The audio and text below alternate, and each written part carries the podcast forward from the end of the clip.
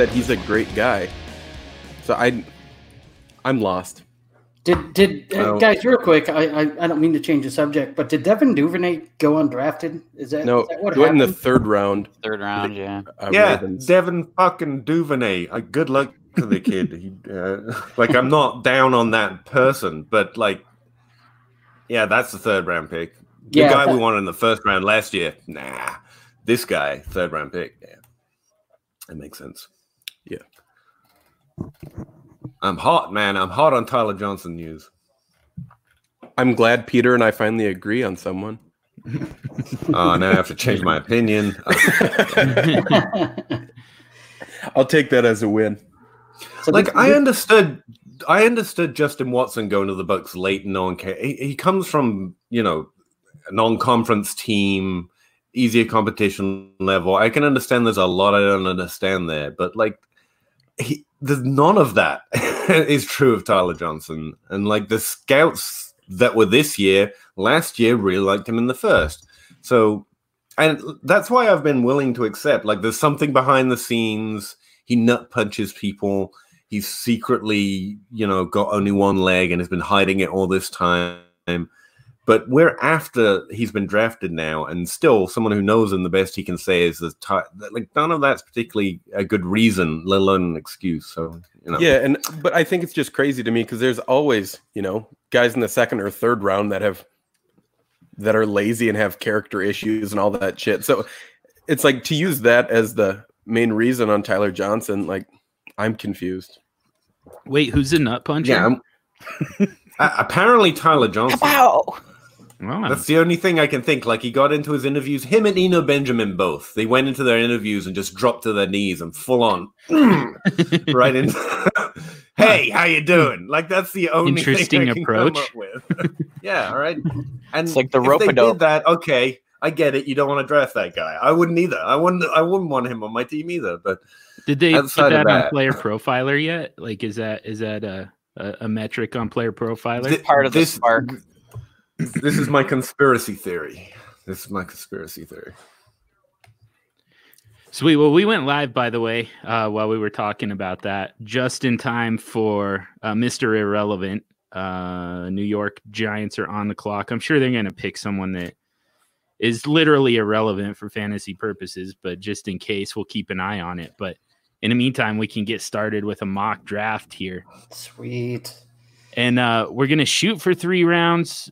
Um, we might have to cut it off at two, depending on uh, how long it takes. Uh, man, you've got a bunch of analysts here who are absolutely fried from from three days of this stuff. Uh, it's it's been this draft has been a lot more fun than last year. Last year was absolutely horrible. I, I, I think Peter Howard probably loved last year. Um, but uh, the rest of us were just like, dude, where are all the running backs? Where all the the wide receivers through the first, you know, the first three rounds? Don't you get nervous when GMs think that players are good, though? oh yeah, yeah, for sure. No, I totally get that. Like, Wow. I- I My mean, I- delay just got mad there. Sorry. No, you're good. Uh yeah, I I've, I even said it on our live show on uh, Thursday. I to me, fantasy analysts are much better player evaluators than anything they've got in the NFL for the most part. So uh, yeah, be I mean, of course we'd think that, but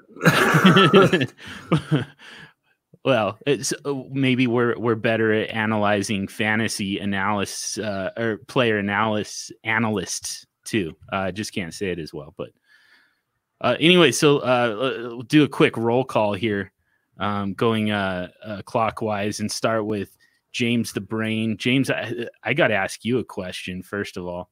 Uh, who had who had the best draft of the NFL teams?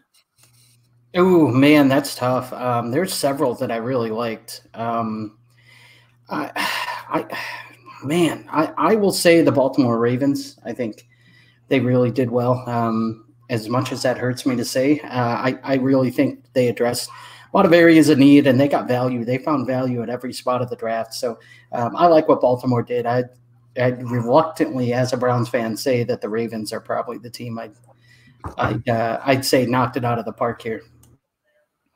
All right, and then we got Stompy at FF Stompy. Stomp. My question to you is, who had the worst uh, draft?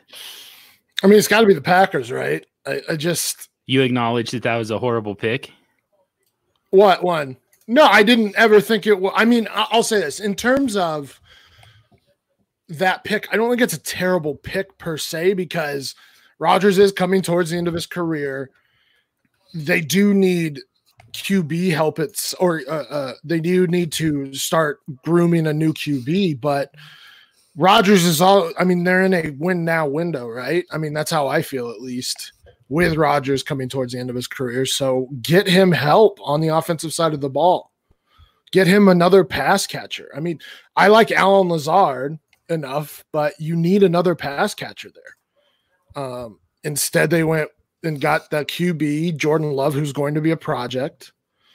Um, they got AJ Dillon, which doesn't make sense with the two running backs you have and then they got a backup tight end or what what looks like a backup tight end as well. So it just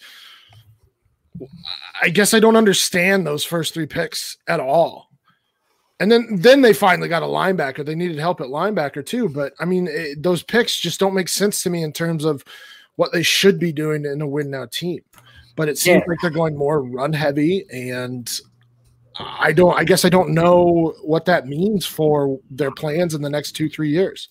One quick thing too, being in Wisconsin and hearing the talk radio, one of the big questions was how do you how if you're the Green Bay Packers, how do you weave this draft without a wide receiver, knowing that it's such a strong wide receiver class? Like that that boggles my mind a little bit too. Like an area of need that is strong in this draft, you don't address in at any point in the draft. That's insane to me. Yeah, but Tyler Johnson didn't play the Shrine Bowl, so obviously he's not worth a swing in the late fifth. and he punches nuts. Don't forget punching nuts. Don't forget, Gabriel Davis. I just found out went in the fourth. He was probably worth a swing by the Bills instead of Tyler Johnson. That makes a lot of sense. Uh, we also have Bill at Super Duper Flex, uh, host of Fantasy Timeline and uh, Super Flex Spurts. Uh, Bill, how about you? Who had the best draft? Well, we were just talking about it beforehand. I mean, I don't know if it's the best, but it's the most exciting. Uh, Denver added a lot of pieces. Um, who knows how it's all gonna play out? But I mean, there's a lot of fantasy excitement in there.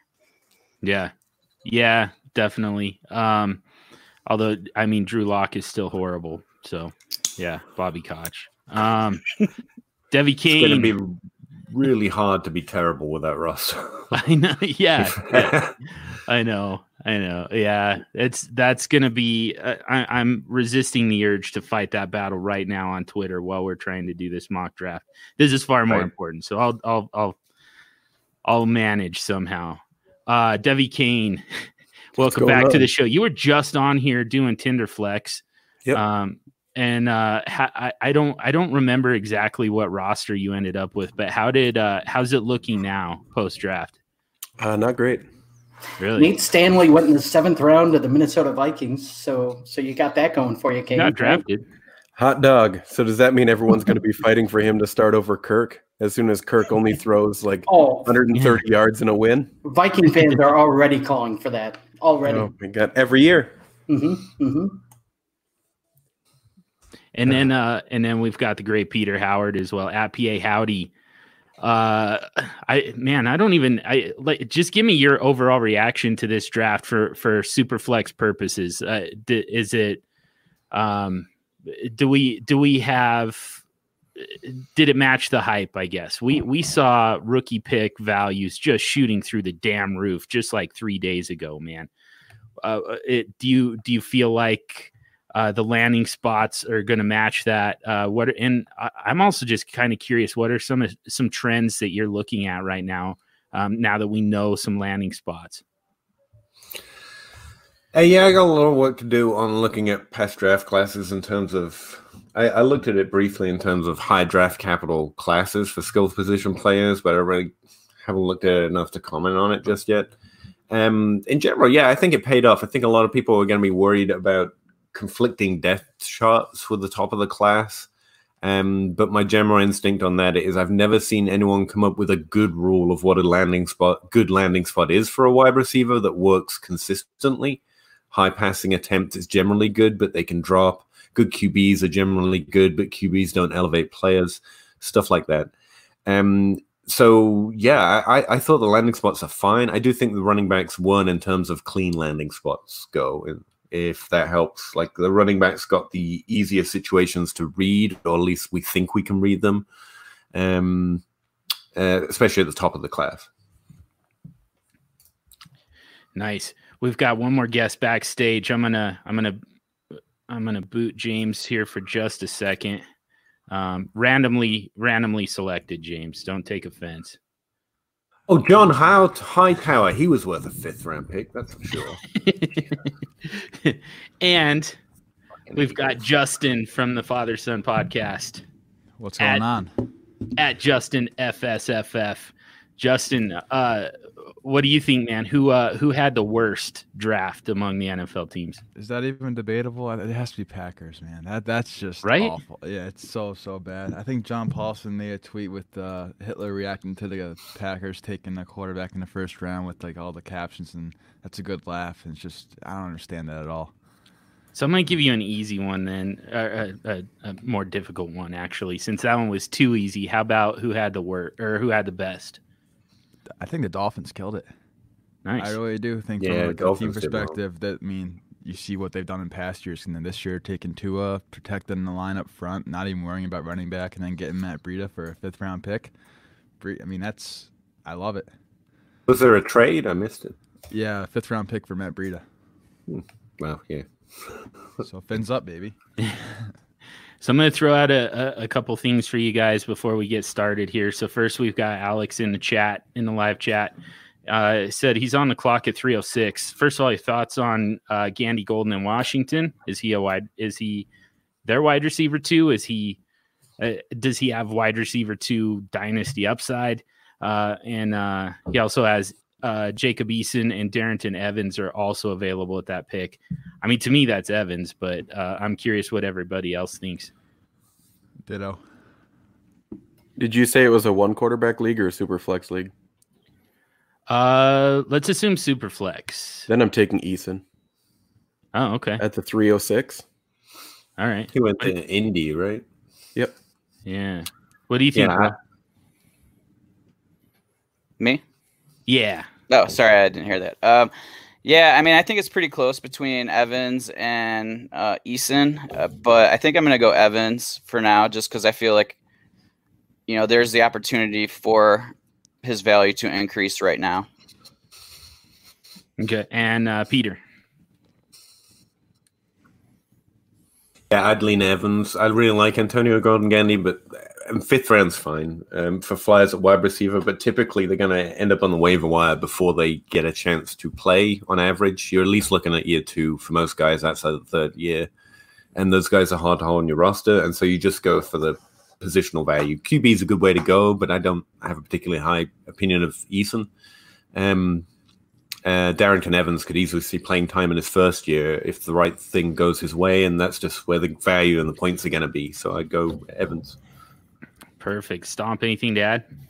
I mean, I would go Eason simply because yeah. I just, it, I think of like the guys who were picked to be behind a QB, he's got the cleanest path.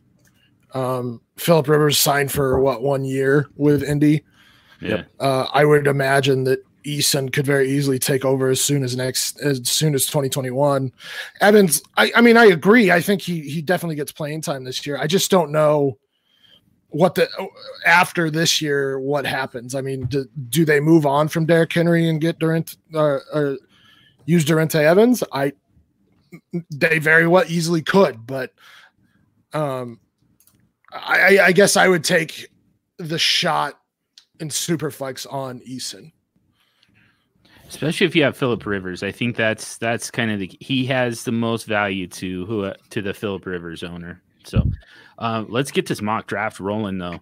Uh, so I gave myself 101 so that I can uh, get this thing started. This thing is Um, rigged. Rigged. no, he just has the worst team. Probably. yeah, Because he's got those- 20 quarterbacks. all those quarterbacks and and nobody at running back yet. So uh plus that way I can I can uh drop out, let James back in and uh you guys can roll through the the uh the rest of the top 7. So uh but I put it out there on Twitter. Um I'm actually going to get you guys' thoughts on this too and again just going to go around the horn but uh, I put it on Twitter. I put a poll out there. If you're, you know, if you actually earned 101, it probably means that you're kind of a younger team, kind of in rebuild mode. Uh, you know, probably are QB needy actually. Um, and uh, the overwhelming consensus is still Joe Burrow, even with all the hype behind, you know, Clyde Edwards Helaire right now. Uh, to me, Jonathan Taylor still is in the best situation of the running backs, but um, everyone's still going with Burrow. So uh, going clockwise here, starting with Stomp. Uh, Just just give me a one word answer. Who's your 101? Burrow. Bro. Kane, Burrow. Peter, Same. and, Burrow. and Justin. Say Tua, do it. No, I gotta go Burrow. I I mean, I'm like, I don't know. Tua, Tom I well, I actually don't mind if Tua goes there. I don't. I would be happy to get to her. That's Yeah. fine by me. I, I think either one. I, I guess I don't know who has a higher ceiling. I, I feel like Tua has a higher ceiling for me personally, I think but it's Dolphins- he's he's not going to start in in uh, year one at least the first half of the season. We think. Dol- uh, yeah, Yeah, we think can- very very very true. Well, and, and give me the weapons that Joe Burrow already has in place Exactly. versus the weapons that Tua has in Miami. I think he just has a better offensive system around him. And I'm just going to take that as a tiebreaker because I love both these guys. Yeah. Honestly, me- to me, this is a situation you could basically look out, even if you make the best decisions possible. If you know what I mean. Like Burrows is clearly the best option, clearly more likely to score points, clearly the better starting situation. But if you have to take Tua, I think you could be looking back and going, "Wow, I made the right pick." I mean, you should go Burrow, but Tua could easily be the one you would rather have. Have there's no way. I mean, if you just love Tua, just do it and you know have your fun because it could easily be Tua, Right. especially long term. So Taylor and CEH don't make it into the conversation for any of you guys. Uh, For me, it Non super flex, no. But Nope. like, I can't. Yeah, not with No. uh, T Higgins going there. It kind of secured it for me. Yeah, nice. Okay, easy enough. AJ Green and Tyler Boyd, but T Those Higgins. two. Yeah, T. Higgins. Fine, but T Higgins. All right, yeah, I see you. That makes it an easy pick for me. Rookie pick 1.01 and Superflex is Joe Burrow. I'm gonna I'm gonna step out, let James come back in, and uh, we'll just uh, keep going uh, clockwise once James is here.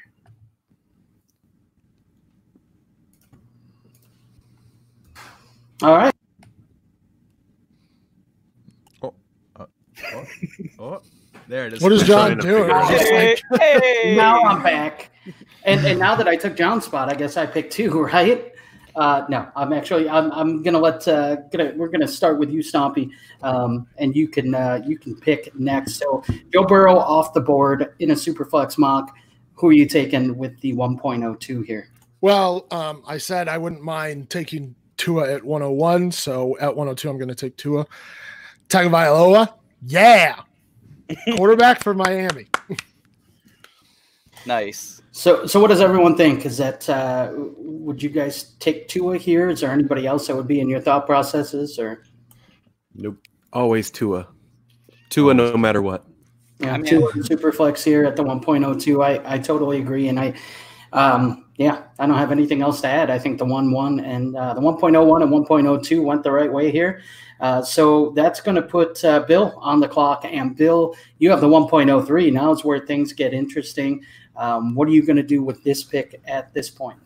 So I'm gonna be honest. I have still haven't decided which route I'm gonna go with this. So this is pretty much uh, a coin flip for me. But I think I'm gonna go with. Uh, I think I'm gonna go Clyde Edwards Helaire here. Um, I mean, it was either him or or uh, Taylor, but I just like the uh, pass catching for CEH.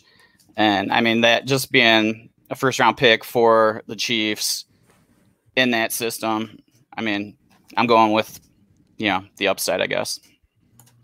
First running back off the board in the NFL draft is the first running back off the board in our Superflex mock here. What does everybody think about Clyde Edwards-Helaire? Obviously, the landing spot is uh, has really boosted him as well as the draft capital. Um, does anybody have any issues with Clyde Edwards-Helaire going here? He's a tier one running back. Yeah, yeah, and I, I, I think the landing spot really secured it for him. Um, Well, and, and I think the, the thing offense. is, this is one of those picks you're you're not going to get wrong, whether it be JT or Clyde Edwards Helaire. I mean, draft capital's on H- Edwards Helaire's side. Um, offense is probably on that side as well, but Taylor steps in behind arguably the best offensive line in the game right now, behind Quenton Nelson. So you have to like that um, for Jonathan Taylor for the next four. I guess it would be four years on that contract. All right, perfect. So now we move on to Kane, and I am really interested in hearing who the Minnesota Gopher fan is going to take here at four, because I think the consensus would probably have have a certain running back uh, going here. But um, I'm interested to see if Kane if Kane pulls the trigger here. So Kane, what are you going to do here at the 1.04? Uh, this is incredibly easy for me, and I'm taking Justin Herbert. Very nice, very nice. So the third quarterback goes off the board there. Um, guy with a ton of draft capital. What do we think about uh, Justin Herbert going here? Is this um, is this a good pick? Is this a good spot for him? Yeah, no complaints. Yeah, I mean anything 103 to you know on, I, I get it. Like if you need a, a quarterback, I have no problem taking him. I, know. I just don't like I understand Superflex. He he has a very e- or a very good chance to start year one. Has good weapons, um, at least for the next few years. I just don't know about his upside, his like his ceiling for me. I I I, I just I've never been a huge fan of Herbert. I think he can be a game manager plus in the NFL, but that's about it. He's not really a high ceiling type of guy for me. Whereas, like, I think Jonathan Taylor is. Um, I think that, I mean, depending on who who you're most interested in, Cam Akers has a pretty high ceiling right now with um, Los Angeles. Um, J.K. Dobbins has a huge ceiling with uh, with the Ravens. Not maybe not this year, but next year. So that I mean, I get it in terms of the super flex value, but I, I just don't love it. it. It's a safe pick, I guess, uh, much like it was in the NFL draft. I mean, it's absolutely safe. And Every year, second year quarterbacks that started their rookie season, the value just blows up regardless of their ceiling. So I have I have no problem with that. I think it's actually a great pick, to be honest. Thanks, Bill.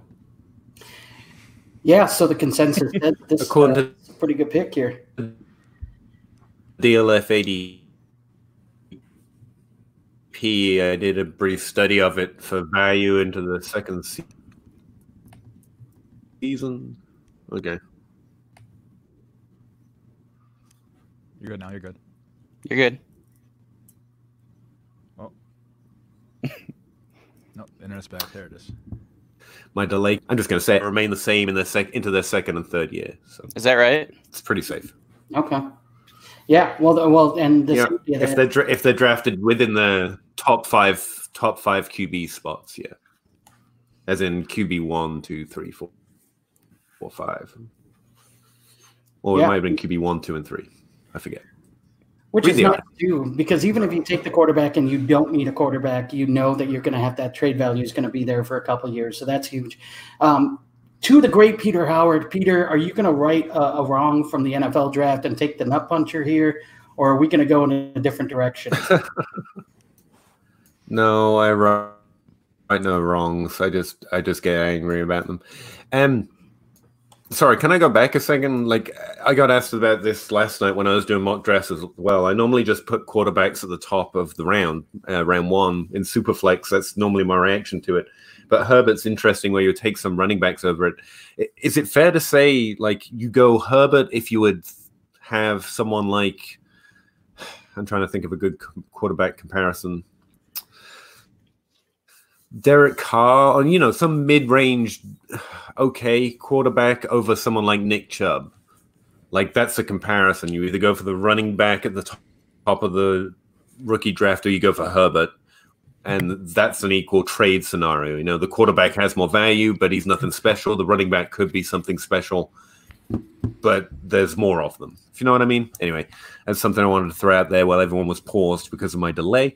And third overall, let's say we've said Burrow, Tua, Clyde Edwards Helaire's gone, Herbert's gone. Um, so Jonathan Taylor's still on the board. He is.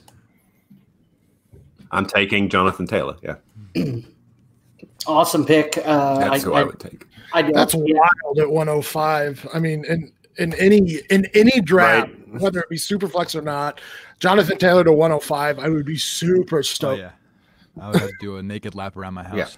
Yeah. Mhm. Yeah, yeah, it's fantastic. Pretty happy about it. with sunglasses. really nice there. I, I love the fact that uh, a lot of people who who uh, who watch film were, uh, well, Jonathan Taylor's not going to be able to run through those huge holes, you know, in the NFL because he's not going to be able to run behind such a great offensive line. And he goes to the Colts, who have a great offensive line. Great offense. To me, is fantastic. Um, so yeah, let's let's uh, let's move it along here. Hold my Um, beer. we're, we're gonna go yeah we're gonna go to justin justin you are up with a 1.06 here what are you doing who are you taking Give me J.K. Dobbins, baby. That triple option with Lamar Jackson is going to be hard to stop in 2021 and beyond, but that's my guy. That's running back three in the class for me, so I'll go with J.K. Dobbins at 106. j.k dobbins is the pick at 1.06 uh, another running back lands in a, in a pretty fun spot a team that likes to run the ball um, so what, what do we think about j.k dobbins there Well, I mean, Mark Ingram ran for over a thousand yards with 202 carries last season. Had arguably, or no, I mean, it's his in terms of yards per carry, his second uh best or most efficient season to date, and it's just behind um 2016. So it's just one of those things where it's like Mark Ingram is was a 30 year old and did that. I think J.K. Dobbins steps in and, or in at least 2021 and just crushes because I mean that's going to be a they were the they had I think were they the first team with over 200 yards and 200 um 200 rushing yards and 200 passing yards in a season something like that so they're going to run the ball with Lamar Jackson um, and having him like like Justin said with the the option or RPO or triple option with Lamar Jackson it's going to just be hard to stop Perfect. Yeah. Um, okay, so that'll put me on the clock with the 1.07, and at this point, I'm I'm looking at at a running back as well, and I think I'm going to take D'Andre Swift here. Um, goes to Detroit. I, I'm I'm very high on his talent. Um, I think the landing spot is something that um, you either you're okay with it or you or you hate it. Um, I'm okay with it. I, I don't think Kerryon Johnson provides. Um, he just can't stay healthy, and and uh, D'Andre Swift hasn't had those health issues in college. Um, I think uh, the draft capital is more than enough to to warrant him uh, being being the guy there in, in Detroit, and uh, and I'm I'm all in on the talent, so uh, I'm okay with the landing spot. I think uh, he ends up becoming the uh, you know getting the lion's share carries there sooner rather than later. So, um, what does everyone think about D'Andre Swift here at the 1.07? Perfect. I love him. Yeah, I love him. I'm- I like I like the landing spot. I think the only thing that might give some people some pause is, you know, the the argument that could be made of Matt Patricia using more than one running back um, in a season. But I think we also have to look at the offensive coordinator and who's there, and that's Darrell Bevell and his propensity to um, use a bell cow running back and just shove it down their throat. Um, so, you know, I'm I'm just hoping that with Darrell Bevell calling the plays, that there's going to be a higher propensity of D'Andre Swift to get these touches. Well, and let's say they don't, right? I mean, I could still still see it be like Kamara and insert other running back, you know, where he's still getting all the the good touches and yeah, I I'm I'm very excited for him being in Detroit to be honest. Some people knock the landing spot, but they have a really good offensive line. Like it's underrated, I feel like, because they have uh, I forget the guy's center's name, but like almost like three first round picks on offensive line, and he's better than Kerryon, and the skill set's there. Draft capital, early second round. I mean, I love it. Yeah, I think it's uh, really. I think it's maybe more of a muddled landing spot than at least one other guy I got on here, but uh, no problems with taking Swift of uh, any of these guys. The re- top of the running backs, it's like pick your, pick your guy. You know? Yeah, yeah, absolutely. I think I think that's what uh, what this draft has shaken out is that these running backs are basically um, pick. Yeah, yeah, pick your guy. Pick you know whoever you prefer um, out of these guys because uh, the landing spots are are all pretty good. So Stompy, that puts you on the clock with a 1.08. Still some premium players on the board. Who you taking here? Huh. Um. Don't wait. Doesn't that put John on? Um, Or I is he still? He's no longer participating? I participating don't think he is. I don't think he's part of this because he doesn't know anything about rookies. No, I Um, over his spot. He doesn't have a choice anymore. Yeah. Um. This is tough I'm in because there control was now. some there were some good um, RB landing spots a little bit later, like Ke'Shawn Vaughn to the Bucks. Um, Underrated, yeah. I mean, La'Mical Perine to the New York Jets pretty underrated because of where Lev Bell Hmm. is and how Adam Gase views Lev Bell. Um, but I think for me, it's got to be Cam Akers here. Yeah, Uh, that's that's a mm. Not you're fine. It- it's got to be Cam Akers. I mean, uh, nobody inspired anything last year for like Darrell Henderson for um, John Kelly, everybody's favorite before uh, the 2018 draft, uh, or or Malcolm Brown. So I think Cam Akers steps into um, one of the better situations. One of like Peter um, has acknowledged, one of the less muddled backfields. I mean, he- I don't think there's anybody who really takes a ton of touches from Cam Akers. So, um, relatively high powered offense, and he's a starting quarterback where we saw Todd Gurley be elite for two, three years. So I, I think it's got to be Cam Akers here. Yeah, Cam Akers, I definitely. Can I just interject? Normally, I would have. Uh, sorry, I tried to get in early. Where I've got a delay, like normally I would have been all over Stompy with that one, but I'm trying to, you know, I'm trying not to screw this guy's up for everyone listening. I know I'm causing trouble, but I would say, just to throw some late shade here, you should not be humming and hawing over whether to take Cam Akers over Ke'Shawn Vaughn. Like it's night and day. It was- it was more of a- stop it. There is a huge motherfucker of a drop off after Cam Akers. No, I It's not understand close. Like I I- love Vaughn. I like that Stompy's trying to put his name on all these guys.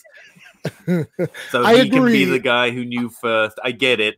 I agree. But there is no decision there. You take Cam Akers. Just in case anyone was confused, oh, maybe I No, should no. take Ke'Shawn Vaughn. no. Cam Akers My- is very clearly the pick there. Stompy was just trying to claim more acclaim uh, than he really deserves. Yes. let's face it. Mhm. I right. I acknowledge those those guys who maybe you won't be thinking about. That was It was I I knew who the pick was. It was more let's acknowledge that there are some decent knew. landing spots here that are going to That's jump in value. That's But Cam Akers, Cam Akers at to LA. I mean, he was already a top four running back in this class. That landing Right. spot, I mean, secures that for him. So yeah, Cam Akers is definitely the pick here. Right, and and if we I just see go, you. if we go off of just what the film says and what Cam Akers' profile is, is he actually profiles really well in a zone style offense, which is what St. Louis runs. Right, everything is based off of the zone concept. And if you're going to bring up Darrell Henderson, please know that Darrell Henderson is one of the worst zone runners graded in the NFL. Um, so he clearly doesn't fit in that offense. Darrell Henderson profiled as a power running back in college. He's not making it for the for the Rams. Cam Akers is clearly a one cut running back, which is terrific in the zone style system. Very nice, very nice. So, I, Oh, also, also Akers has two 20 plus reception seasons in the NFL. Um, and I believe is a fantastic pass blocker. So can be on the field for all three downs. yeah, it's huge. That's huge. Uh, mo- more, uh, more reason to take him here. I think this is uh, this is the part where it gets interesting um, because after Akers goes off the board, I think it's where uh, where where I'm interested to see people go. And Bill, you are on the clock with the 1.09. All the all those those good running backs, all the top quarterbacks are off the board. What are you doing here at the 1.09? Yeah, I seem to be falling into this situation every time where I, I'm picking the guy at the top of, you know, a tier, and so I can I have my choice, which is great, but I feel like every time I'm in that situation, I'd probably trade back if I could. Uh, but I'm gonna go with who I feel is the best wide receiver, even though it's a little muddled with in Dallas. But I'm going CeeDee Lamb here. I just think he's the best guy, and cream will rise to the top. CeeDee Lamb the pick with the uh, the Cream will rise. here. Yeah, uh, So uh, Michael Gallup has two more years, right? Mm mhm. Okay. And then I don't know. And can- it's really, really, really good. And is really He's good. Yes, and is really good. So that that landing spot was horrendous, and I don't I, I don't know the exact uh, numbers for Amari Cooper's contract Two years they can get out of it. Mhm. They haven't out in two years. after. So after 2022 is the out. Twenty The only thing that's made me Oh no, feel it is 2021. better about- right. The only thing that's made me feel better about the landing spot is actually John Michael, uh, J Mike Check on Twitter from the Open Bar and the Dynasty Dummies. He pointed out that while it was a terrible pick and you it really boggles the mind why you would stack the wide receiver room when you have two great wide receivers, you also don't not select CeeDee Lamb when he falls to you. And that was a fairly good point. That made me feel better about it. Like you don't just not take CeeDee Lamb, just you just don't not do that. So yeah, that made me feel better about it. I think it's worth noting that I'm not going to go down this whole vacated targets route with Peter on this podcast. But I think one thing can't do this to me while I've got a delay, man. You can't do it. I just no. so I need instant response for that kind of. so the the only the only thing I'm going to say is that a much worse wide receiver in Randall Cobb still came out with 53 targets and 55 Hey! receptions. Valid point. By who? By Kane or by, or by Peter? There, I think both. Were, Both. Um, any, any, anyways, uh, guys, it's CeeDee Lamb. Yeah, really interesting. I, I think uh, was a guy that uh, a lot of people were very high on before the draft. I was wondering kind of how his landing spot was going to affect his draft capital, but he's still the first wide receiver off the board in this mock. So uh, I think that's interesting to note that uh, that people are still going to be high on CeeDee Lamb. Uh, you know, regardless of that landing spot, that you know um, that may some may see as unfortunate. So. Uh, Kane, that puts you up on the clock, bud. You got the 1.10 here. Um, who, who you taking? I'm I'm taking my only other tier one wide receiver, um, which is Gerald Jeudy. Um, that's his fancy name. Um, but yeah, Gerald Jeudy, great receiver. Um, I, you know, at, at some point you still have to go with. Um, it, I'm a guy that tiers players, so I'm always going to take a guy that's in my you know wide receiver one tier versus dipping into that second tier. Um, so that's what I'm doing here. I like the landing spot.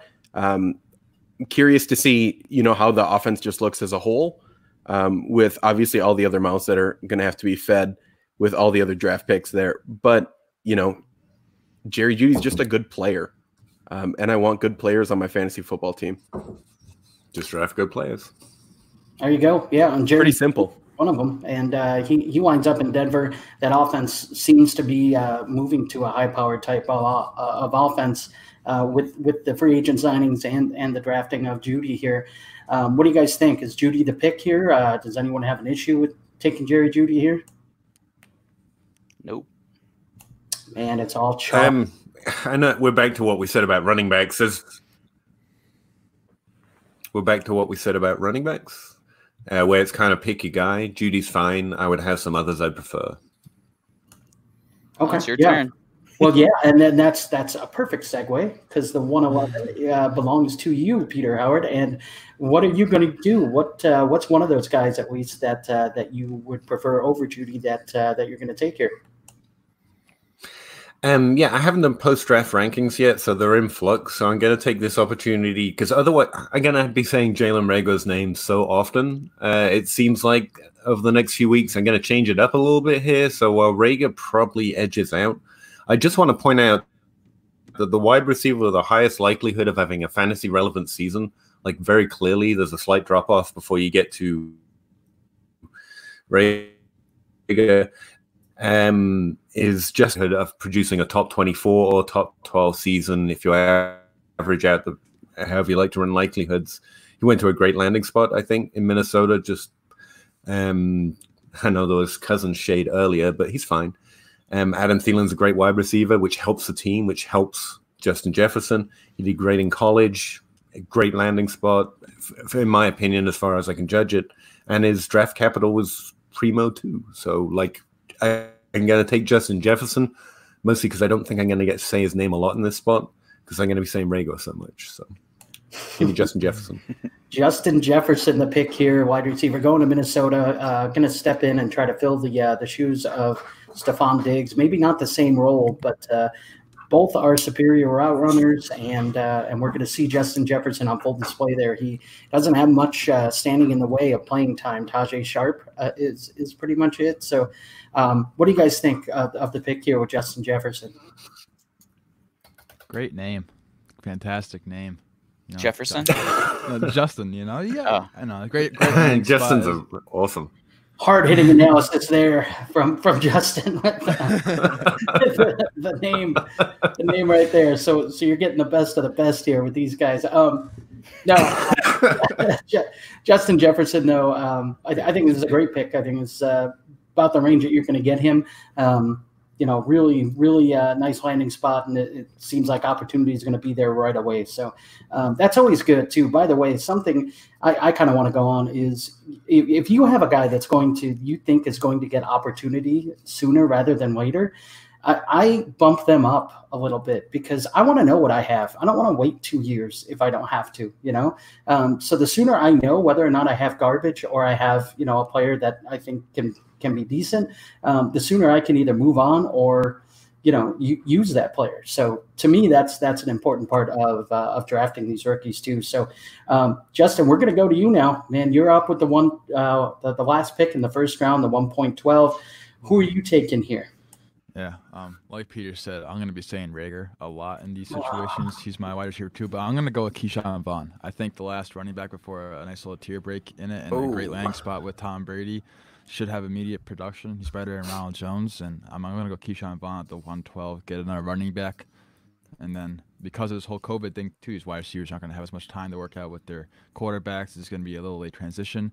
I could probably get Reagor a little cheaper in a year from now, or another wide receiver a little cheaper in a year from now. So I'm going to go with Ke'Shawn Vaughn. Very nice. Ke'Shawn Vaughn is the pick, running back for Tampa Bay. He is uh, the second youngest running back to Ronald Jones on that roster, um, which is weird to say, but uh, apparently most people think he is better than Ronald Jones, and that's why he's the pick here. Guys, what do you guys think of Ke'Shawn Vaughn being the pick here at the end of the first round? I think it's a really smart thing to do, something I don't often find myself doing, but switching back to running back before you're really comfortable, like positionally, it just makes a lot of sense. Like Justin said, this year especially, seems really weird for Reagor not to be a first round pick, and that's that's the thing. I'd normally take Reagor, but it, it is something you should probably do more often than I'm ever comfortable with, which is switch back to running back. So it's smart. Very nice. Yeah. Um, I don't get called smart often, so thanks, Pete. hey, man, you're not hanging out on my feet enough. Everyone there's smarter than me, and I tell them constantly. so just come by anytime.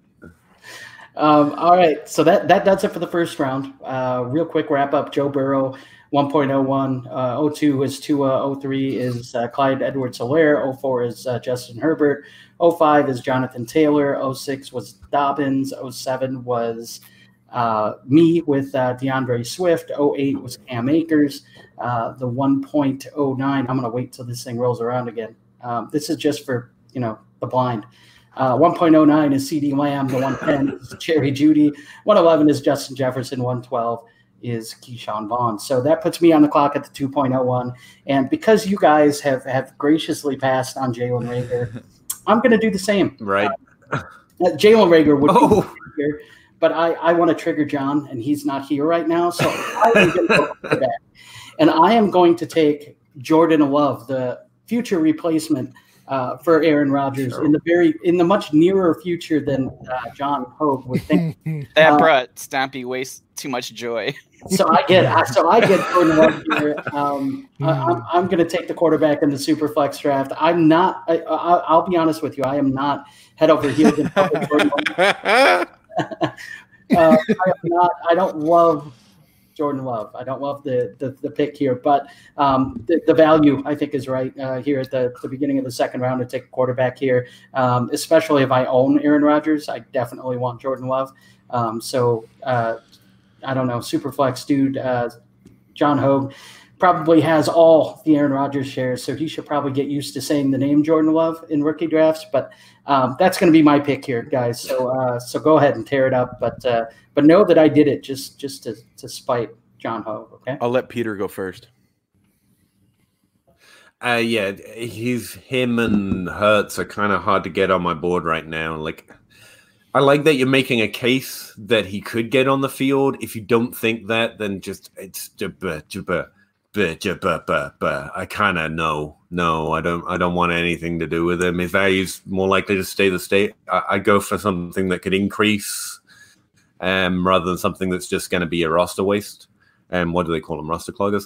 Um, so no, no, no, I think it's terrible. I hate it. I hate it with a put it this way. I'd rather take Herbert over who went, who did he go over? Herbert over one of those running backs and miss out on that running back, then draft Love and miss out on Jalen Reagor. That, that I mean, that's what you're doing there, and I'm not doing it.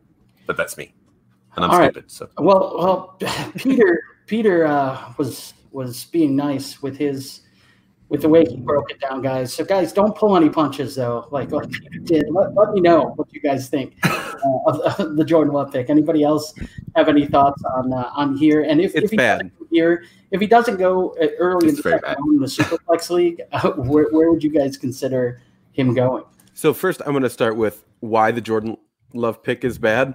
Um, I don't understand taking a guy that is only going to decrease in value because Aaron Rodgers is still going to play for another two years for the Packers unless somehow they're going to trade and eat all that cap. Um, so they're not they're not going to cut him. You know, if they cut him next year, it's a $31.5 million cap hit. They have an out after two years, but do you really want to wait two years to figure out if if that's actually going to be a quarterback that has you know even a top 24 season at quarterback i don't want to do that i want to get immediate production because as soon as and granted i'm not a jalen reagor guy but if i take rager and he you know has 90 targets you know 800 900 yards and some touchdowns you're going to be willing to trade me jordan love plus for reagor because jordan love's still going to be sitting on your bench and not seeing any playing time I think you underrate how much I love these quarterbacks and how much I like having all of them. So I probably wouldn't do that, but I, I your point is valid. I think most people probably would, um, most reasonable people, and I don't I don't pretend to be reasonable. So um, i love how we co Could I a get Josh and you're Rosen? telling me now you're unreasonable yeah. I, I just thought that you guys already knew. Um, but yeah, well, let's move on because I'm I'm. Uh, no, I'm let's not move on. Let's make you sweat. I'm Let's make you sweat. Let, let's throw you an AJ Brown for Josh Rosen trade. Would you accept that? Peter Howard, I drank all those beers last night for you, and and I'm still getting this treatment for your and I'm still fo- for your following follow. you. You've been paid for those beers. That, man, man, oh man, what have you done for me lately? All right, all right, guys, I'm, I'm moving on. I'm, I'm making an executive decision. We're moving on. 2.02. Rigged. Jalen Reagor is still there. Um, who you taking? I don't know. There, there's a few wide receivers here that I like, and so I'm trying to decide where to go here. Stompy. He's gonna do the same thing. He's gonna put his name on a bunch of Nope, guys. not gonna- I'm it. not gonna do it just because Look at him called me go. out. Look at him go. All these guys are mine. Whoever hits, I was right. Yeah, He's going to He's say like eight, eight That's tight end. eat a dick, Colt Peter. Fournette. Yes. um, I'm gonna go with Laviska Shenault. Oh, terrible. Interesting. but why though Explain yourself, sir. I, I just he, he has landed in a situation that isn't good rife with pass catchers.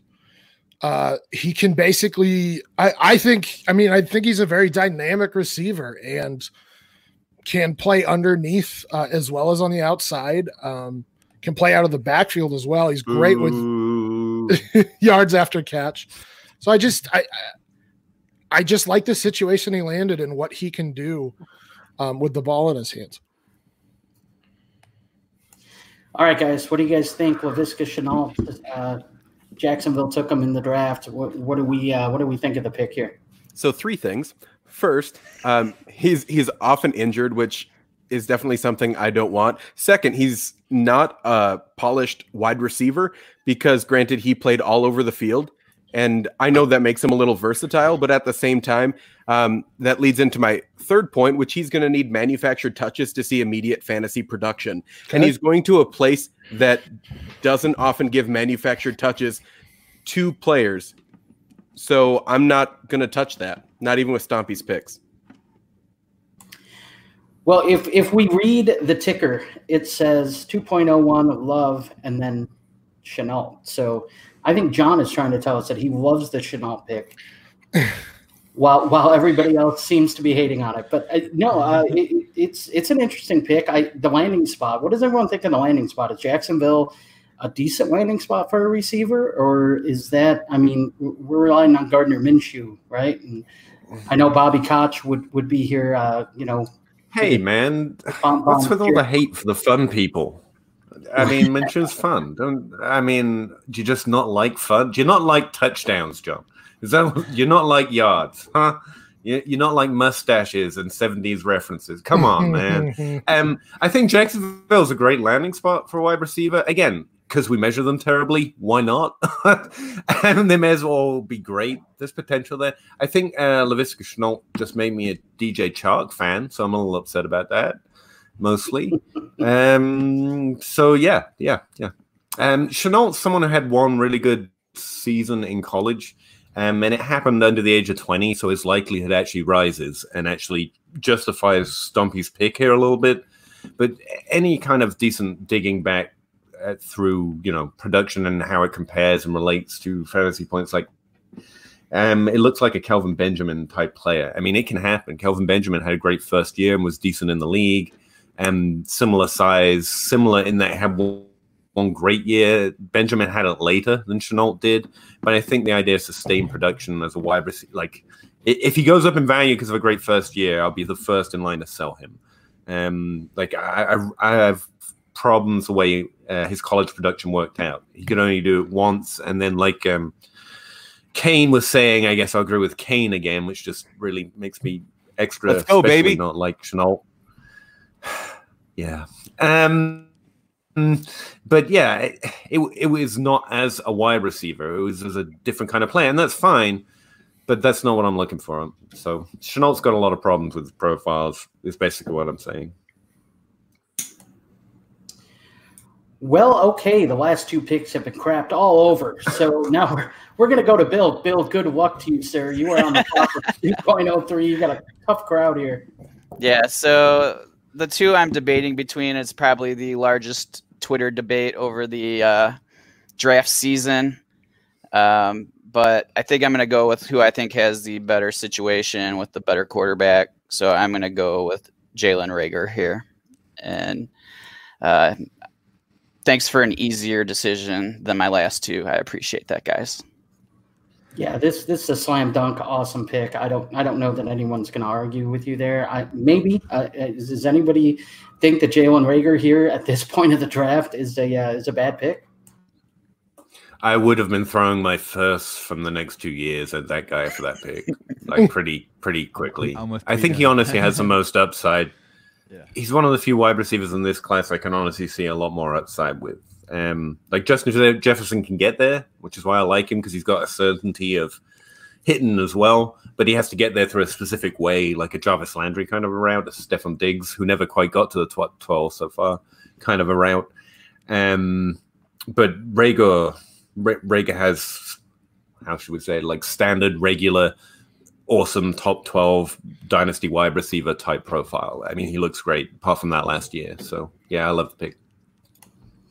Yep, I think I think everyone's on board with that. Sounds like I. I dislike Reagor, but I'd pick him here. at the 2.03 i mean the value is there right at this point so even if you even if you're not a Reagor guy at this point you know with the draft capital he has behind him and his landing spot this this is kind of a no-brainer so uh Kane, Actually, I'm, I'm I'm feeling a lot more comfortable now because I disagree with Kane. Like, if you don't like Reagor, you should go Mims there. Like that. Like, I get if you don't like Reagor, I think Mims would be an easy replacement. He has he's one of the other players in the class with that kind of upside. I prefer Reagor, but I think Kane's wrong. If he doesn't like him, you should take Mims. Commander I, I like Reagor more than Mims. oh no well well then And I Kane, don't You're so like either. wrong-headed, man. You're so wrong-headed. That's bad. Kane, Kane, you're, on, you're on the clock now at the 2.04 and i guess we can expect mims to to still be on the board when uh, peter picks but uh but who's going to be your pick I here don't think so. 2.04? Um, Tee Higgins. tee higgins Oh, the pick wide from receiver from the Cincinnati Bengals uh, was taken with the first pick in the second round. There, um, what does everybody think about the Tee Higgins pick here? I think it's great. Yeah, solid. Yeah. I mean, he steps up into probably a starting role next year with AJ Green likely gone. So Joe Burrow's number one man. I believe Burrow's Tyler Boyd is also in a contract here, if I'm not mistaken. But uh, but yeah, I mean Tee Higgins steps up into a nice role. Um, he's going to be able to grow alongside Joe Burrow, so it'll be interesting to see how he gets used his first year. Uh, you know, there there might be a uh, a, a little bit more um, more you know there uh, that keeps him down uh, year one from producing. But I think after after year one, um, this guy should should be an elite level producer. So that's uh, that's a real nice pick there. I like it as well. Um, so the 2.04 is Tee Higgins. The two Can I just say that's terrible? Like, if that's the way you feel, just don't take Tee Higgins. Don't don't do that. don't do it. That's terrible. Don't don't go. Well, yeah, in a year. That that means you don't like the player and you're talking yourself into it. Like, if you don't think he can produce the very slow levels a rookie usually produces in his first year, then just don't do it. Like this is a this is a JJ Arcega-Whiteside argument from last year, and he didn't work out. But we now know that after his first year because we had a reasonable expectation that he didn't meet. If you don't think Tee Higgins can do, you know, a reasonable approximation compared to a rookie from the second round, then just don't do it. If you're saying in a year, then it's a, then it's a Jordan Love fallacy. That's what we're talking about. You're expecting nothing good, so why take him? Well, I, I don't like know. his value is more likely to go down if he has a Jalen Reagor, if he has a JJ Arcega-Whiteside ceiling, and that's what you're saying when you say probably not this year, then you know his value is going to go down. So just don't take him. well, I mean, if that's not what you're saying, that's great. I'm just saying for anyone listening, like, don't get it confused. If you don't think he can get a 10% target share and 50 fantasy points, just don't take him. Because Sure, that, and- then you'll have a JJ Arcega-Whiteside plummet. and and I like I like the point that you made of if you if you don't think that he can can hit these these these minimum kind of kind of points that that, that we set for wide receiver, then, um, then then yeah, you can probably deal for him later. Um, I just think with Tee Higgins, Right. I mean, look at a guy like Jalen Reagor. There's really nothing stopping him from producing and, and getting on the field an awful lot in year one. I think with Higgins that that might not be the case just because there there's some some I mean, AJ Green's there for one year. Tyler Boyd's there for one year. I, I'm just saying that maybe he doesn't hit his, you know, we don't see his best because I don't think he's going to see the field as often as he will in in year two and, and beyond. So, um, Yeah, I'm just saying keep that in perspective because I'm stupid, so I listen to smart guys like you, and then I get a misunderstanding of what you're trying to say, and like, and so I just kind of want to lay that out because if, if you don't think they can do something that's going to at least sustain their value in year one, just don't do it. You're talking yourself into too much. That that would be all I'm saying. Yeah, Yeah. So as as the guy who actually picked Tee Higgins, I I think Tee Higgins has an immediate value because I think he's going to see the field as the third wide receiver on that team. Um, And so that's yeah, that's the way you have to feel. yeah. yeah. and and he was the only remaining tier two wide receiver for me um, in my tiering system. So it's another no brainer pick. And this goes back to my like I, I want a way to value landing spot, and so many people like Stompy and everyone here gets it right, and I don't because I can't find a number to help me out to gauge it. Where I'm, I'm just smart and I have to do what things tell me, uh, where, where I'm just dumb and I have to do what things tell me. I can't make up my own mind. and it's like well, well, think back to AJ Brown, or that's some, just the most recent example. And we can go through three wide receivers that looked like they had slim chance to not do much their first year, and they did fine. Even the ones that didn't hit top twenty-four, like AJ Brown, did fine. Um, and that's with like, well, AJ Brown's one I've got off the top of my head. That you could say there's a wide receiver that has first-round draft capital, was a top twenty-four wide receiver. You had Delanie Walker, who we thought was coming back. We had Jonnu Smith, who we thought was there to take up some more of the offense. There's there's no way really of knowing that that guy can't earn that 10%, that 50 points that I can find. So it goes back to feeling in the story. And if you can't make the story of a Tee Higgins doing that, then just don't draft him. But if you can, like Kane was saying, then yeah, that's a great pick. And I think it's I think Tee Higgins can do that. Peter agreed with me again. We're gonna have to just both get off of this podcast. This is yeah. This Can is we just unfiltered. delete this podcast? this All never right. happened. Two- 2.05 now, and uh, Peter Howard is on the clock. Peter, who are you taking here uh, with Tee Higgins uh, off the board right before you? Uh, I'm kind of disappointed. I thought uh, Reagor and Mims would be gone, to be honest, and then I'd get to say another name that I really hope to falls to me in some of these drafts. There's a couple, but um, yeah, I'm gonna I'm gonna have to take Mims because you all have let let him fall to me. So It's one of those drafts where you almost feel like you're gonna do better if other people ahead of you do better, because then Yeah. the guys that you want but you can't take that value forty, and you're like, oh, I have to take the guy I like. we we disappointed drafts, him, you know? James. James, we disappointed Peter. Damn it.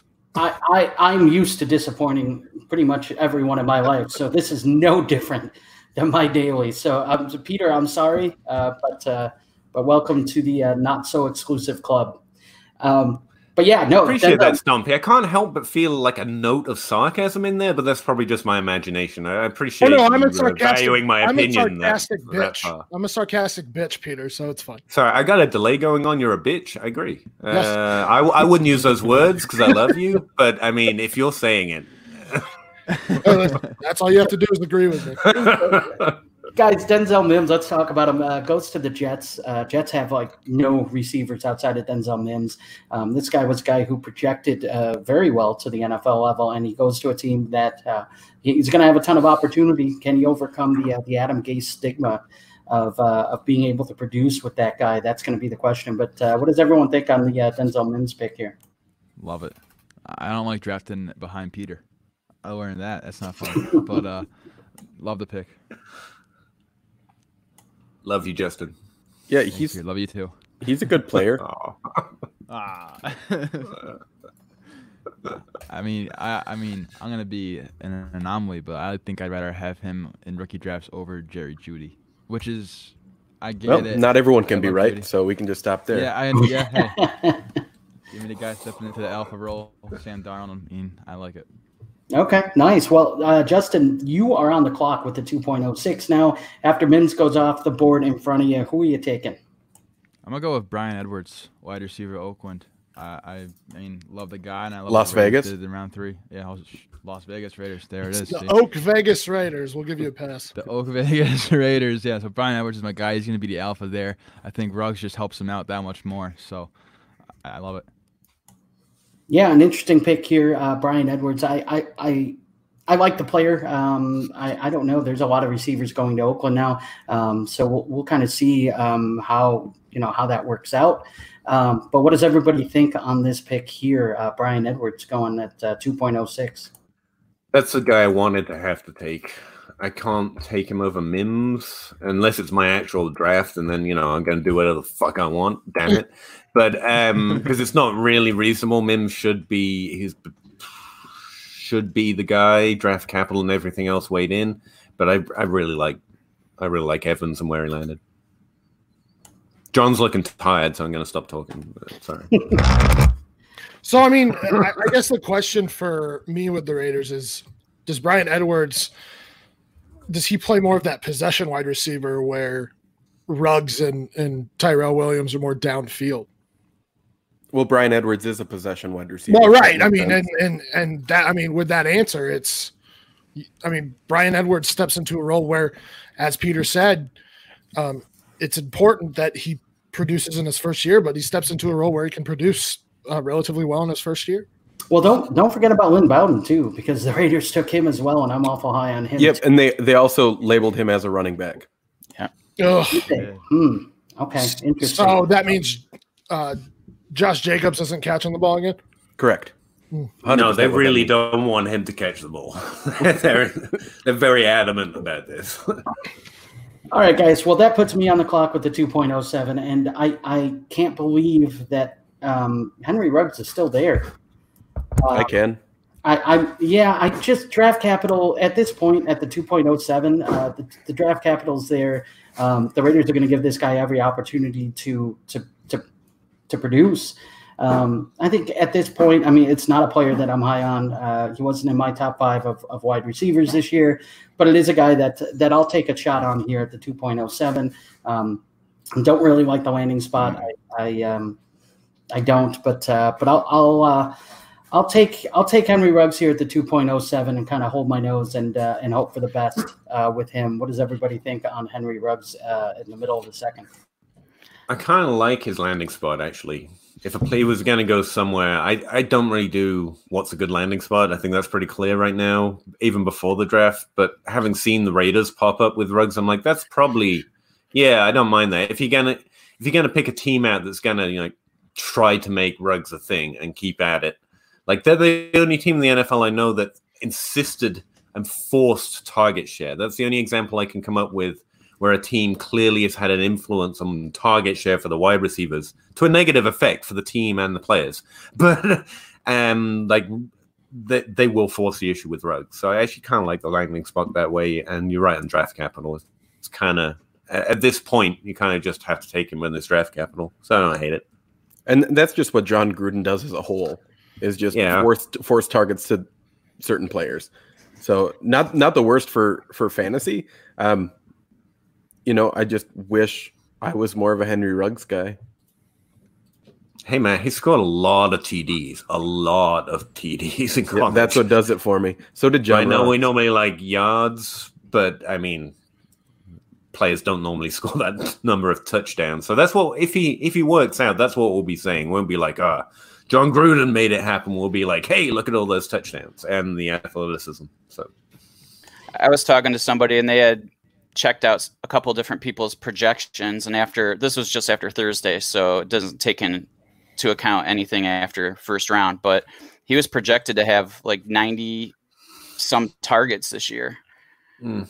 So I mean that's pretty high for a rookie, and it's a lot more than I expected to hear. Um, so I mean maybe it will be higher than a lot of people are expecting.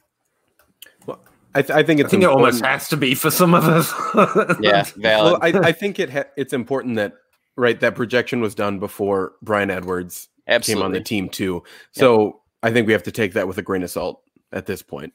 but the, it's not going to dip it to like 60 i don't think you know what i mean it's still going to be a decent number Right. Perfect. All right, Stompy, you were on the clock with the 2.08. And guys, real quick before Stompy picks, we're running a little long here, but uh, I don't want to. I don't want to uh, to get everybody to to not share. um, I, I think this is going awesome. So we're going to cut it off after two rounds uh, instead of going the full three. So Stompy, this is going to be Oh. your last. Your I had last so many good players lined up. oh, I'm, I'm, we could probably go eight rounds and you would still have players lined up. you don't even I know know. you. Yeah. Um, but but uh, Stompy, uh, this is going to be your last pick here. So at the 2.08, who you looking at? I think I'm going to go with Michael Pittman. Um, like Bryan Edwards, I think he he's a unique wide receiver with the Colts.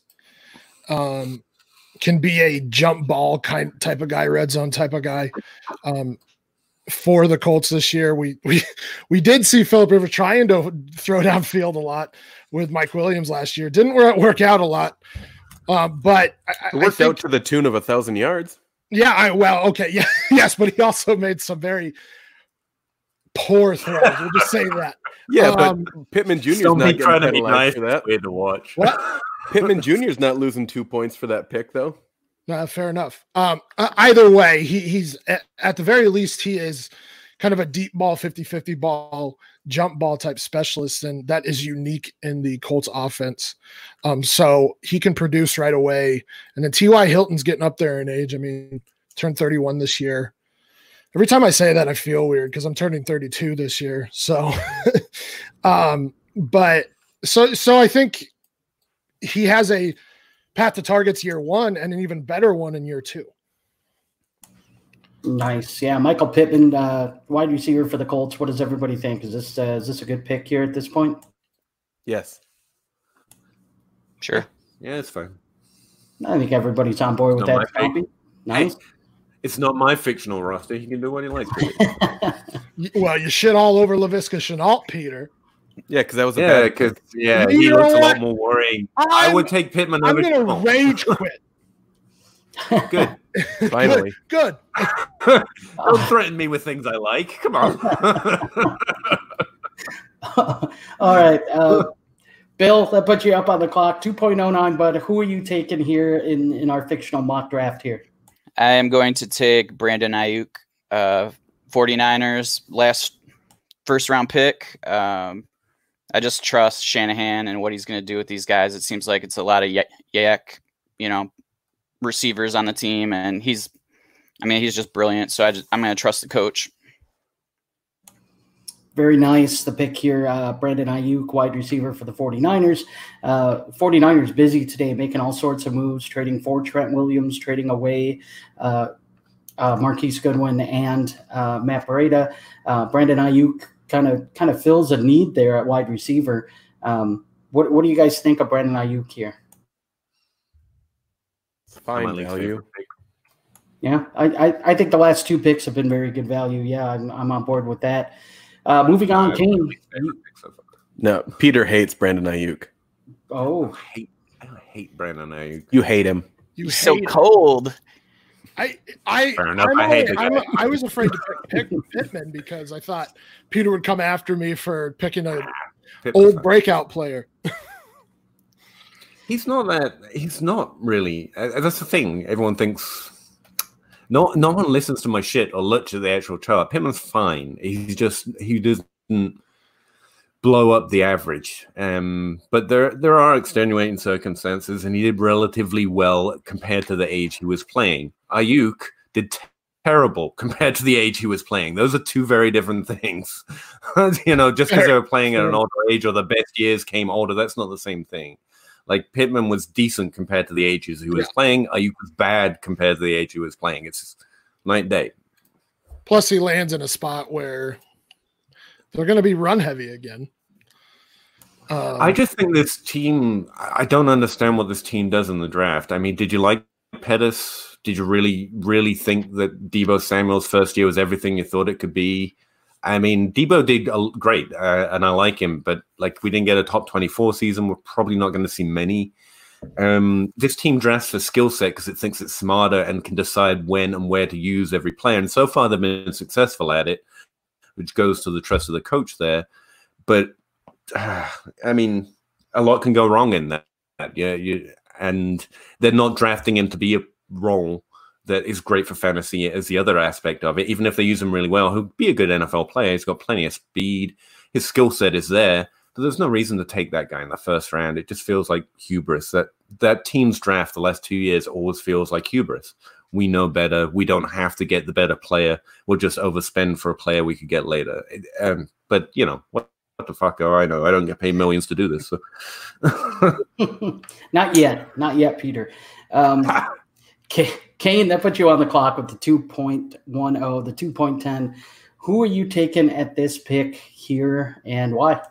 So anyone that follows me on Twitter probably already knows what this pick is going to be because I'm going to draft a running back.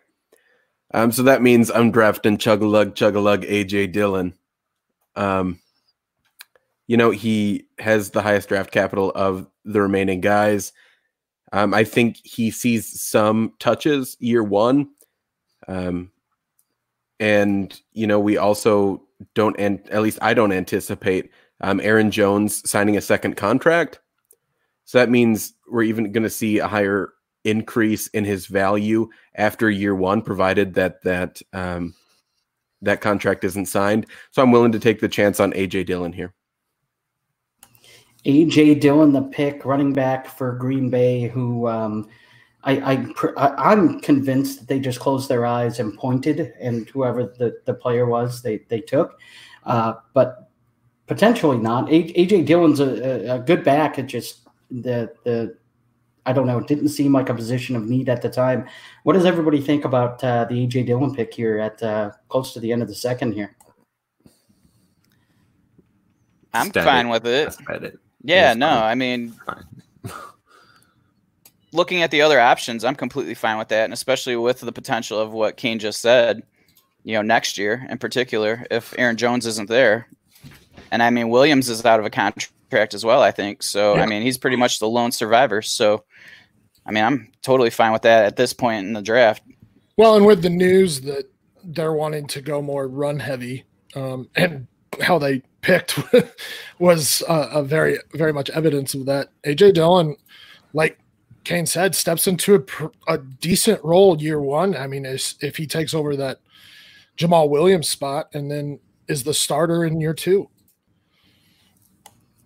Yeah, yeah, very nice. I, uh, I I'm not going to speak out against AJ Dillon again. The last time I did, Kane made me change my uh, Twitter avatar to AJ Dillon, so I'm not doing that again. Um, I, Yeah, it- so so James, it helps if you're gonna make a 40 time bet with me. You should look what the guy ran in high school before you do it.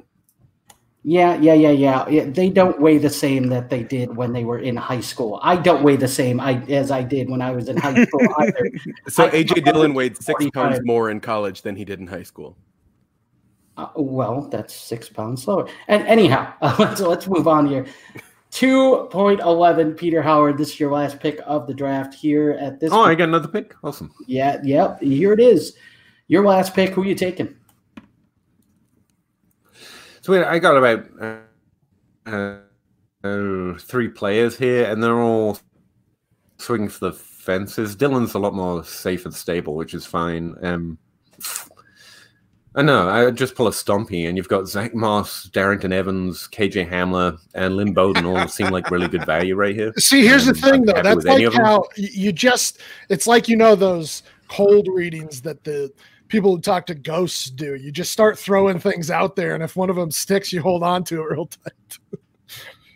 Yeah, I'll say. Remember when I mentioned that guy at the end of the second? Yeah, Yeah, that remember? I, I told Um, you he was going to be good. I definitely said his name a couple times. I mean, you've got Anthony McFarland and Antonio Gordon Gandy down here too. Hang on a second.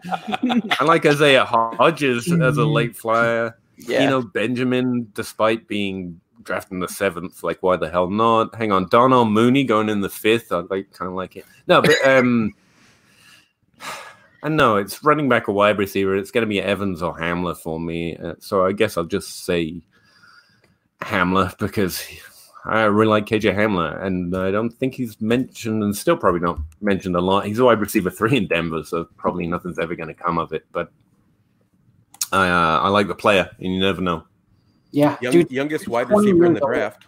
Yeah, yeah, twenty years old. I mean, it, he he's got plenty of time to um, to kind of to kind of find his role there. But uh, even as a wide receiver three in Denver, it seems like the one thing that they were missing before this pick was speed, and he definitely brings that. So I I like the pick. Uh, what does everybody else think about KJ Hamler here at uh, the end of the second? It's a good pick. I mean, Yeah. he, he had all he already is going to see the field and probably four wide receiver sets. I would imagine that DaeSean Hamilton is going to play the slot, but I think Hamler that's where Hamler is destined is to play the slot. Um, and he'll be punt and kick returner. And then DaeSean Hamilton's contract is up after 2021. Wow, a DaeSean Hamilton reference in 2020. Who would have thought? Well, I, I really like. I think DaeSean Hamilton is, I mean, a fantastic NFL player, um, but just Yeah, right, that's fair. not good. I though he did help me win SFB eight. I'll say that. Sports betting man has asked. Wait, wh- wait, what? You won SFB eight? Nope. God, don't. Sports betting man is asking us a question in the chat, guys. Uh, what happens to Jamaal Jamaal Williams? Do you think he keeps the role he had? Um, what do you guys think? I know where the Packers here is. The only thing I can say very, very clearly is they hate A- Aaron Jones. They hate him. I don't know why. I don't think it's fair, but they hate him. I would favor that Jamaal Williams probably retains more of his role than Aaron Jones. For some reason, they are bound and determined for it not to be Aaron Jones. Last year, he had to do nothing but score touchdowns just to show to show up, and that's because the team still limited his role. They they still don't want it to be him. He's just really good. It doesn't matter. The team doesn't want it. So I I, I know. I bet on Jamaal Williams ahead of Aaron Jones for that reason, if nothing else. Peter and I just became best friends because I've been saying And, that. and and Jamaal Williams has been good. He was good. He was a good college player. He's been good in the NFL. He's done nothing wrong. He's he's a good player. Um, there's the other aspect of that. Totally agree. Um, anybody else have any thoughts that uh, that are different than that? Yeah, I disagree with Peter. You just wanted to say that, didn't you? you don't even feel that way. You just wanted to say that. No, I I think with with the roles that that were shown, I think um, the person that contrasts to AJ Dillon the most is Aaron Jones. And I think if we're anticipating AJ Dillon to take some of those touches in Green Bay, um, right, we would assume that there would be more of a counterpart to him, and that would be Aaron Jones if we're just looking at the different skill sets. Not in the NFL. Again, because Green Bay gave the receiving work to Jamaal Williams because they hate Aaron Jones. Even though Aaron Jones is a proven better pass catcher, Jamaal Williams is good. He's decent. No shade there. But they, they prefer Jamaal Williams in the passing game because they hate Aaron Jones. That's my only explanation for why you would do that.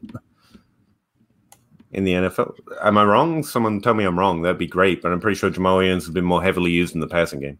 hmm No, yes. I only watch two Ha, Packers Kane. games a year. Ha, so. Kane. Yeah, yeah. I, I, am with you, Kane. I uh, I wouldn't watch any if I didn't have to. Okay. I'm I'm just more talking about like if I'm just sh- wanting a different skill set in a running back and we take pass catching out of this, like just if if we see just how AJ Dillon runs, which is obviously a downhill power style runner, um, Aaron Jones is a little bit different than that than Jamaal Williams is. I think you're right if you look at the players. What I'm saying is a team is consistently looking at these players and going, I don't care. And uh, at some point, you got to believe the guys who are making the decisions just whatever reason they're going to keep making those same decisions. No, I I, I, I agree on the LaFleur, player he knows. counts. I do, but they don't apparently. I, I tweeted at Lafleur, so we should we should be able to get this one across. Oh, we should. Oh, we're good then. We're good. Yeah, yeah. Oh, good. they love me being told how to do that. You're their doing job this all by wrong. fantasy Players. They, Yeah. They're On, gonna on love Twitter. that shit. On, You ever you ever just tweeted at a coach and he just gets you? You know? yeah, right. He just gets me. All right, guys. We're, we're almost done with this thing. We're at the last pick, the 2.12. Uh, that goes to you, Justin. Close this thing out for us, but who is Mr. Irrelevant in our uh, our mock draft here?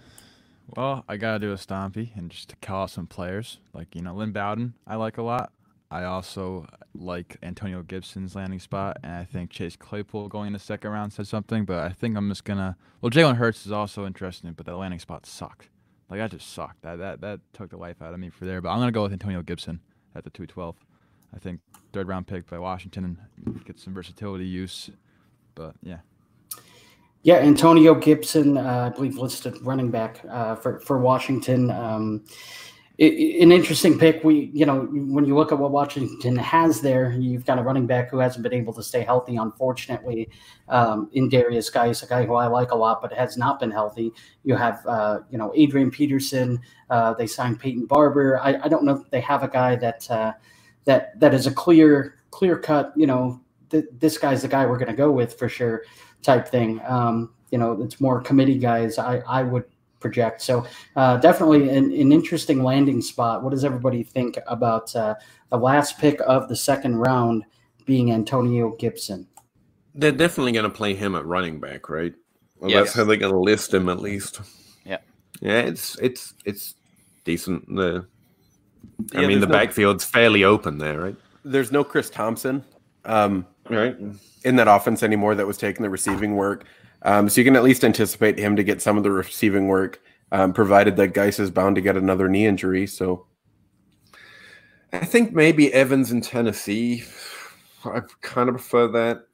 If the team can honestly sustain last year at all and be a better team, but Gi- Gibson's a really good player, so I don't mean to compare the players there. Who was the other guys? I mean, people are going to love Zach Moss earlier than these guys. Yeah. Not me. Well, well, yeah, A- and also, you know, I was going to say maybe Lynn Bowden, just because you got the outside potential of not just playing as a wide receiver, not just playing as a running back, but maybe he becomes a quarterback for a little while. Yeah. So you get a little bit of an extra edge there. I mean, And that's why you should have taken him over Laviska Shenault. Oh, Stompy, poor Stompy. All right, guys. Uh, he, he just he outed it. Goodbye, Stompy Stompy. Um, which means we can we can bring John back in here. So, There we go. John, I got to replace Stompy. That's a Yeah. an all time dream for me. Just just kick him out and take his Wait, spot. wait a minute, though, John. Wait a minute. You have to be a little bit jealous that Peter actually got him to rage quit on the podcast before you did, right? Like that's got to Yeah, be. that's- first try. That's true. You didn't even have to try all that hard, honestly. I, I've I wa- I've worked no. pretty hard at it. I, I've got him to threaten to, uh, but yeah, it's never actually happened. All right, guys. Stompy is back. We are done. Um, I am actually going to step backstage. I'm going to let you, John, close this thing out, and I'm going to bring Stompy back in. Okay, guys. So, uh, thank you, guys. I appreciate you. Um, it was Thanks, awesome James. talking with you. Yeah, thanks for inviting. You- Yeah. Thanks, You guys James. Take care. James the brain right there. Him and I are fighting over who gets to let Stompy back in. Um, so uh, before we wrap it up, I just uh, I want to go around the horn and uh, and get from each of you guys uh, where can uh, the listeners find your work? Uh, where can they find you on Twitter and other corners of the internet? And uh, maybe a sleeper uh, that you would have got to in the third round uh, that you weren't um, weren't able to fit here into the second round. Uh, and if you don't have any, the other uh, the other thing I'm looking for is the top moment of the draft. We've got some uh, some really good ones to to choose from, and we'll start with Bill. All right, I'm Bill at Super Flex, and you can find me on the Fantasy Timeline podcast or the Super Flex Brutes podcast. Um, yeah, so probably a guy I'd be looking in the next round that interests me. That maybe just as landing spot, uh, Joshua Kelley for the Chargers. Um, he's kind of intriguing. Um, you know, probably later in the third is what I would imagine, but Hmm. um, yeah, I, I think he may take over for Justin Jackson a little bit. So yeah, Nice, thanks for coming on, dude. What about you, Kane? um, who, I forgot. I wasn't listening. What do you want? Uh, what do you want? Why what am do I you here? want? Who are you? what are we doing? Leave me alone.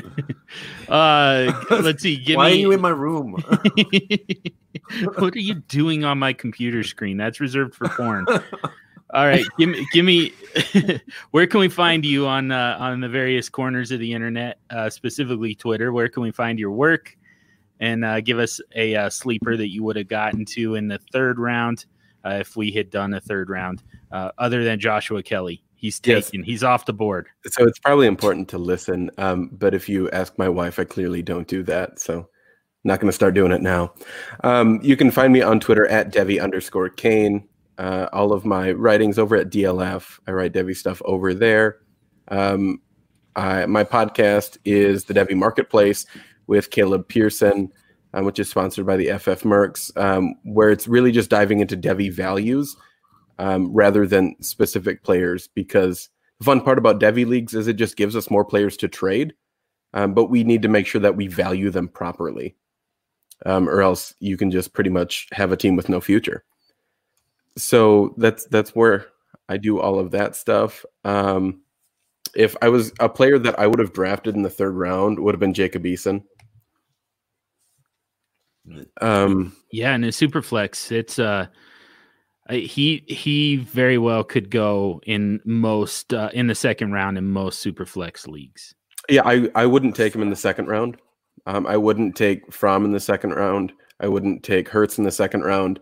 Um, but I think in the third round, you know, when we're all just taking dart throws at at this point, if we're looking at just historical hit rates, I'm and I want to take a quarterback. I'll take the guy that has to sit um, a maximum of one year versus some of these other guys who might have to sit longer.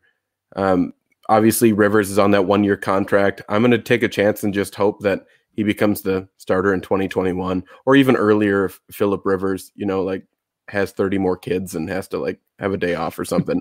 um, so so that's why I'm going to take Eason and just you know just as a pure upside and hope he can get in because as soon as he plays one game as a starter in the NFL, he clearly has made up his third round price tag and more.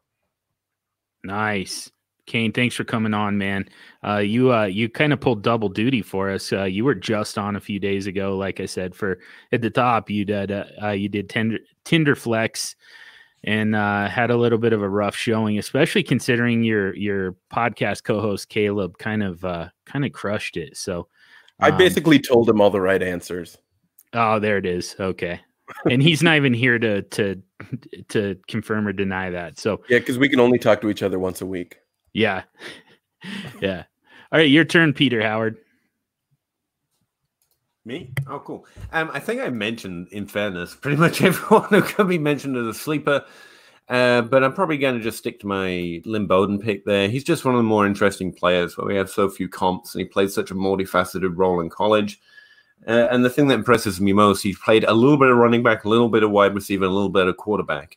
If his entire college career in either of those positions had played out those uh, the way they did for those small stints, he would be one of the top prospects at either one of the positions. He played decently at QB, decently at running back, decently at wide receiver. He just didn't play enough of any one thing that we really know what he is or what he could be.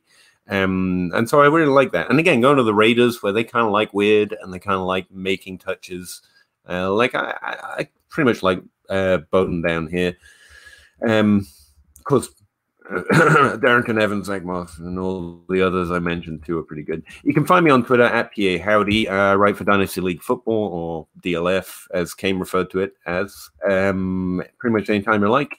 Or, yeah, you know, I'm always on Twitter. That's the best place to find me. Um, always happy to talk some football. Thanks for having me on, guys. Really enjoyed it. Always like talking to you guys and making Stompy rage quit. That's like the highlight of my week, man. Highlight That's, of my week. That's an all timer for sure. all timer. Uh, yeah, I, you you've been a busy man, and we haven't uh, we haven't quite had the time uh, to sit down with you yet. I mean, you're, you're, we're probably at the back of the line of many many podcasts, but appreciate really? you coming on for this one, and we'll find uh, we'll we'll set up a time here in the next few months. Um, I mean, hopefully sooner than that, but uh, definitely need to catch up with you again. We had you on last year right around this time and uh, need to do it again here soon. So appreciate it, Peter Howard. You'd, you'd go to the head of the line, man. Love you guys. Thanks very much. Love you, buddy.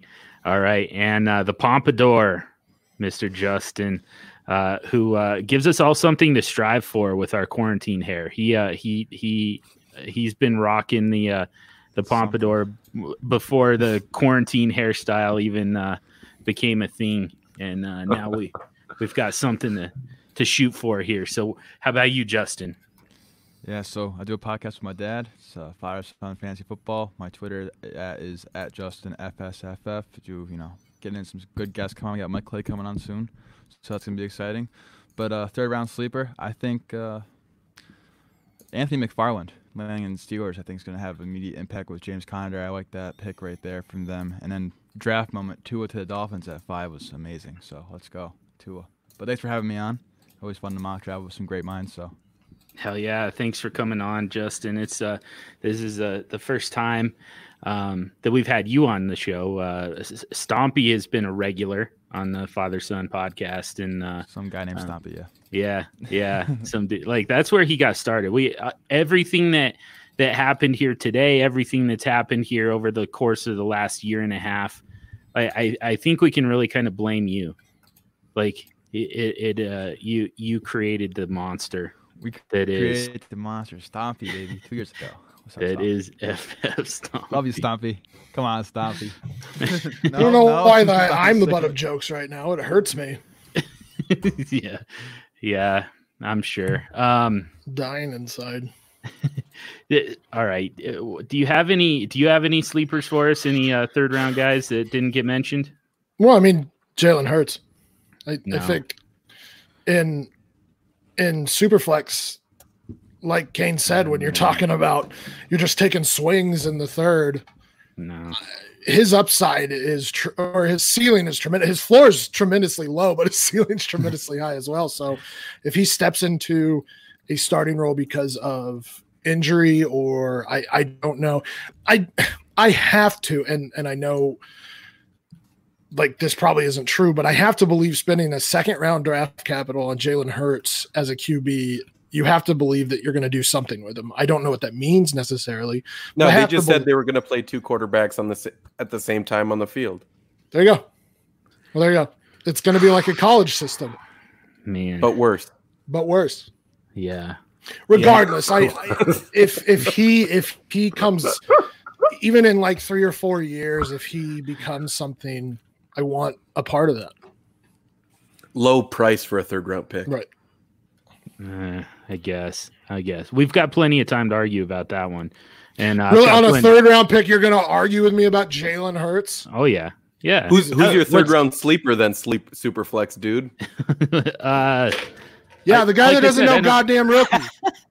Darrynton Evans. There you go. There we That's- are. Good That's a name that was already brought up earlier. yes, it was. in the show. So, yeah, yeah. It, but I, I, there's at least a path onto the field for that guy.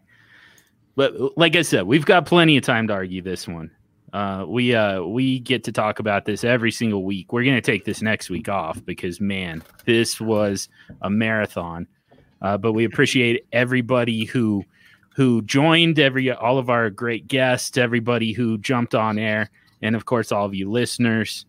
And uh, yeah, for now, we're to wrap it up. Uh, wrap it up for the week, wrap it up for the 2020 NFL draft.